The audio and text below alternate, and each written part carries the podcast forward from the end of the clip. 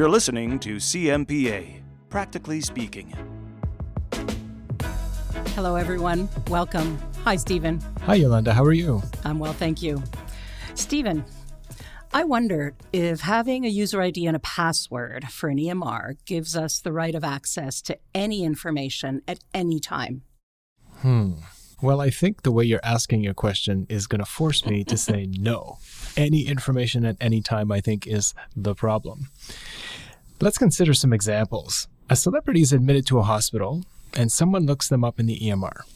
Is that all right? What about a friend who asks you to look up their MRI results because they can't get in to see their family doctor? What about telling a learner or a colleague, hey, you know what, you should follow up this patient in the record to see how they evolve? How about accessing a record to remind yourself of the care you provided when you're notified of a complaint or a legal action? So, what's the common thread in all of these scenarios? Inappropriate access to the EMR.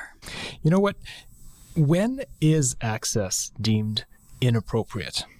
You know, there's some pretty clear examples of inappropriate access, but it can be difficult to slice and dice on that subject in a number of different circumstances. So today's podcast builds on the perspective article uh, regarding access to personal health information. So we're going to try to shed a bit of light on this for you and keep you apprised of the latest from the privacy world. Let's go to our take home points then, shall we, Yolanda? Mm-hmm. The first one is that privacy legislation is designed to put a patient's right of privacy first. So, in that framework, our other societal objectives, like quality improvement and education, are secondary to patient privacy. The second point is that of the circle of care. This circle of care includes healthcare providers providing care to the patient who require information, but on a need to know basis in order to provide healthcare to the patient. And the third point is that physicians, whether they be staff or trainees, really need to understand the custodianship of medical records. And that means that they really should always be seeking permission from their hospital or clinic before accessing patient records after they're no longer involved in patient care. Mm-hmm. So let's go back to the first point about privacy legislation. So let's remind ourselves that privacy is legislated provincially. For example, in Ontario, PHIPA regulates the use and access to personal health information. And PHIPA is the Personal Health Information Protection Act. Yes. So, regardless of where we practice, it is important to familiarize ourselves with the legislation applicable in the jurisdiction you're practicing in. That's right, because each province or territory has different guidelines to regulate the collection, the use and the access of physicians or other people to personal health information. They also have criteria for what constitutes a privacy breach and criteria to guide us in reporting mm-hmm. privacy breaches. So, not everything is a privacy breach, and not everything that's a privacy breach is necessarily reportable to the patient. Mm-hmm. It may just be reportable to an institution, for mm-hmm. instance. So, all of this information is generally available through your college, um, your hospital, your institution, and you can call us at the CMPA for added information as well. And I would certainly echo that, Yolanda, because it's complicated. Um, and so, let's use an example to explore this, though you're a well-intended physician who sees someone in the emergency department and you want to follow up on in their chart for your own education right? Look, we've all done that, right? And it's a noble thing. It may not technically be allowed. And if we happen to do it and the hospital runs an audit, we'll have to answer for it. Yes, and this illustrates that privacy laws were not drafted with actual medical practice in mind. Their focus is really to protect the privacy of the individual, and we need to revisit and rethink our practices within the discipline of medicine as to how they fit into that framework. That's right. Uh, and that's not to be critical of mm-hmm. privacy laws. It's no. just that it's the reality mm-hmm. of, of how things have evolved. So it's understandable in this age of e communication and all the privacy breaches that, that are out there that we need to pay attention to that. So, such well intentioned and justifiable access to the EMR may actually constitute inappropriate access to personal health information when you are not in that circle of care. Now, Yolanda, some laws allow access to personal health information for purposes of quality improvement. And whether or not education is quality improvement is going to be a matter of interpretation based on the law at hand and the, the viewpoint, the policy mm-hmm. of the institution that you work in. Yeah.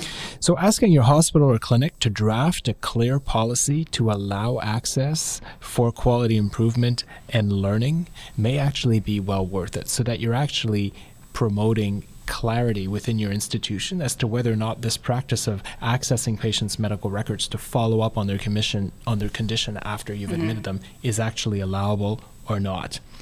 But before you do that, it's actually important to know the provincial laws uh, that might actually affect the drafting of that policy.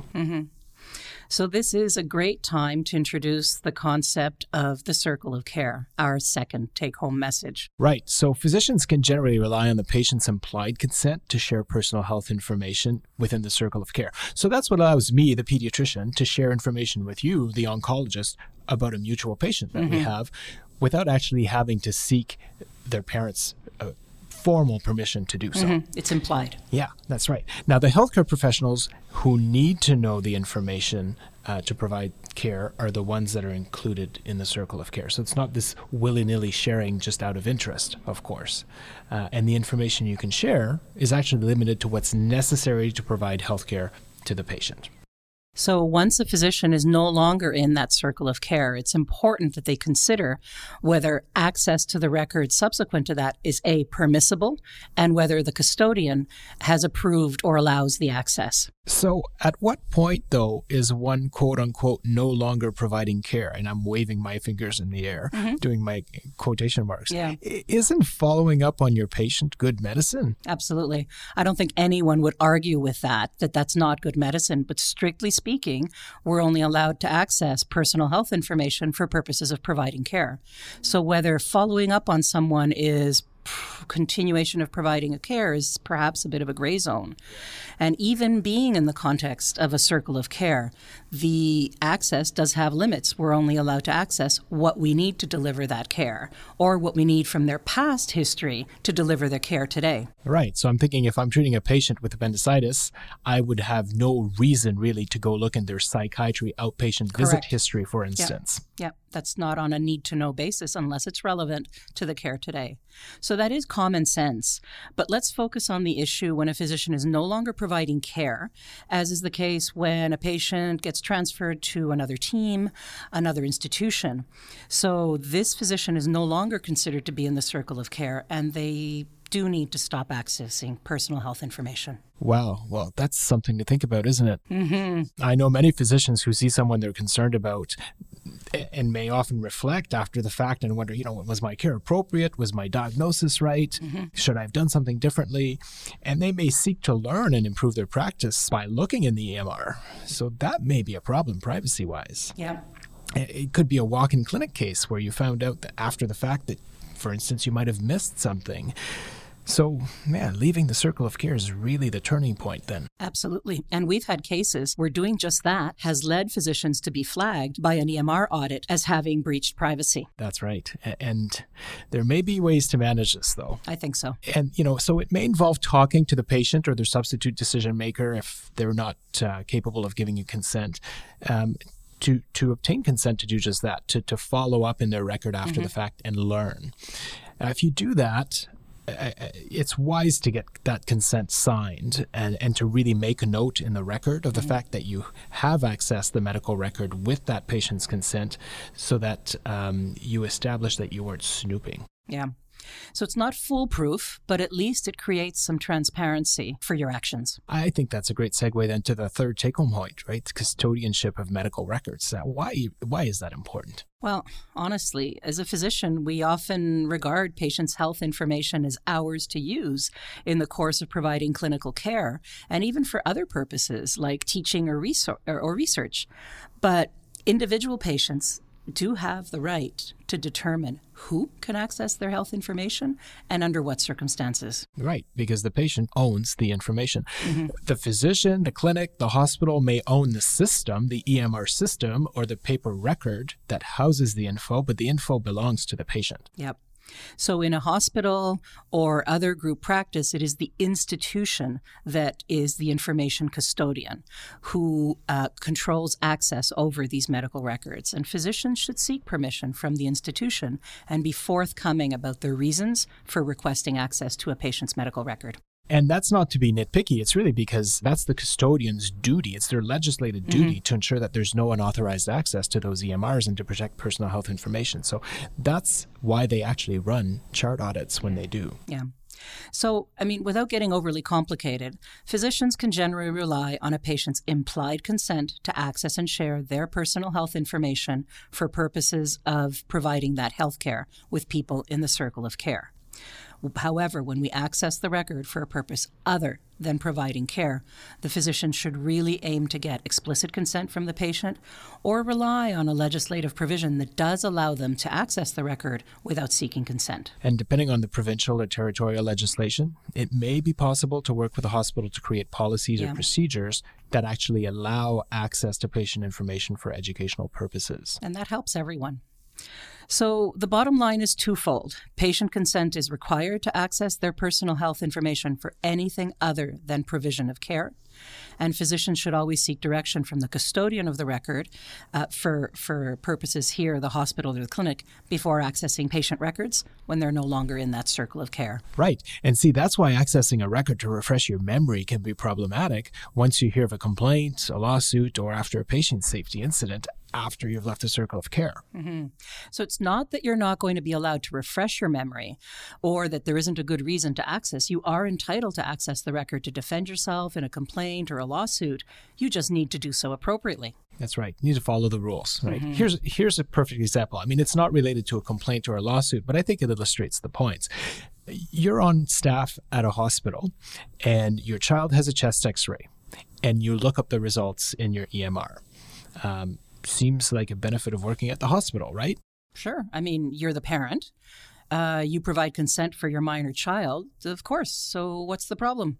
Well, the issue is that the hospital didn't give you access to their EMR for that purpose.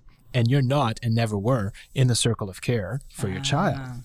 So while you have a password and access to the EMR, you still shouldn't access that information, right? Exactly. No, you're allowed to get the info. Of course, you're the parent and you can consent to that, but you have to do it through the right channel. So, you know, if you get back to the initial question you were asking at the very beginning of the podcast, having a password to your EMR doesn't give you access to anything anytime. No carte blanche.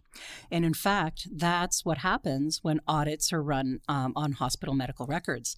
The hospital will often run reports flagging access to a record by people with the same surname, i.e., family member, or all access on a VIP or celebrity medical record, for example. Right.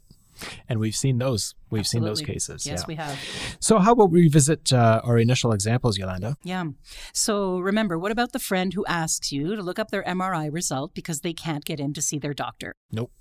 Even though you have consent from your friend to do so, you're not in their circle of care. And the right way is through medical records or for them to actually do it through their own physician. So then, as a friend, I could tell my friend, why don't you go to medical records, ask for a copy of your report? You are entitled to it, but you need to be the one asking for it, right? That's right. And how about when we're working with residents and other learners and we ask them to follow up on a patient we've been involved in and have a look in the record and see how they evolve, wanting to see what happened to this patient? Nope. And that's probably the most shocking nope Mm-hmm. for our listeners, I suspect. Um, again, they have left the circle of care if they're just doing follow up and they're not involved anymore. But so, but you know, we have to be real, right? This could have significant impacts on how we learn and mm-hmm. how we provide care. Don't we have an obligation to follow up on lab results, for instance? Absolutely. Physicians are responsible for ensuring follow up on all investigations they order. But that follow up implies that you're still in the circle of care to action that result. The issue of following up out of well intended curiosity for our own learning or QI is really the gray zone.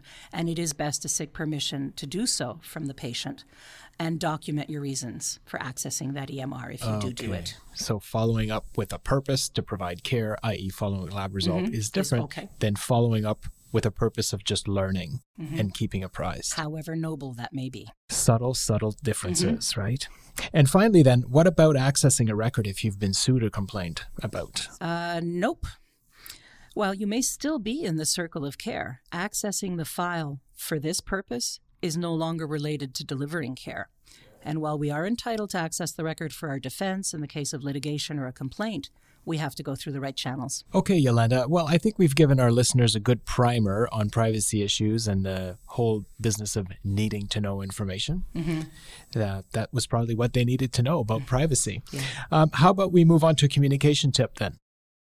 So, communicate with your hospital to develop policies and procedures that will allow access to patient information for those circumstances that aren't strictly related to patient care. For example, educational and quality improvement undertakings. I think that clarity would be wonderful to have for, for sure. everyone. And in everyone's individual contexts, right? Because one Yeah. hospital might deal with an issue very differently than another. Exactly. Um, how about a documentation tip, Stephen?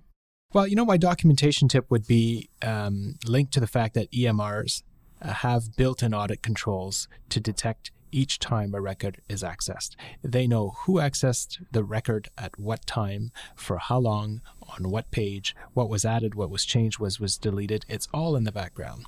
And so if anyone is accessing a record um, for a purpose other than provision of clinical care, documenting the fact that they were doing so with the patient's consent and for the purpose of following up helps build that transparency. Uh, I think it's worthwhile to, to really demonstrate that you're not really snooping. Yeah. So, documenting a note in the patient record at the time of transfer of care. Patient agreed for me to follow up on their evolution in hospital, for example. Or at the time you access the EMR, making a note and saying accessed on this date today for this purpose. So, doing it proactively rather than at the time one potentially gets caught. And it's still explainable, but to do so proactively and contemporaneously would be more prudent. Well, that's all the time we have for mm-hmm. today. Thank you for joining us, everyone, and please don't hesitate to send us your comments, questions, and story ideas. Our address is podcasts with an S at cmpa.org. Thanks, everyone. Thank you, Stephen. This was great. It was great, and remember, when you change the way you look at things, The things you look at change. goodbye. Bye, everyone. These learning materials are for general educational purposes only and are not intended to provide professional medical or legal advice, nor to constitute a standard of care for Canadian healthcare providers.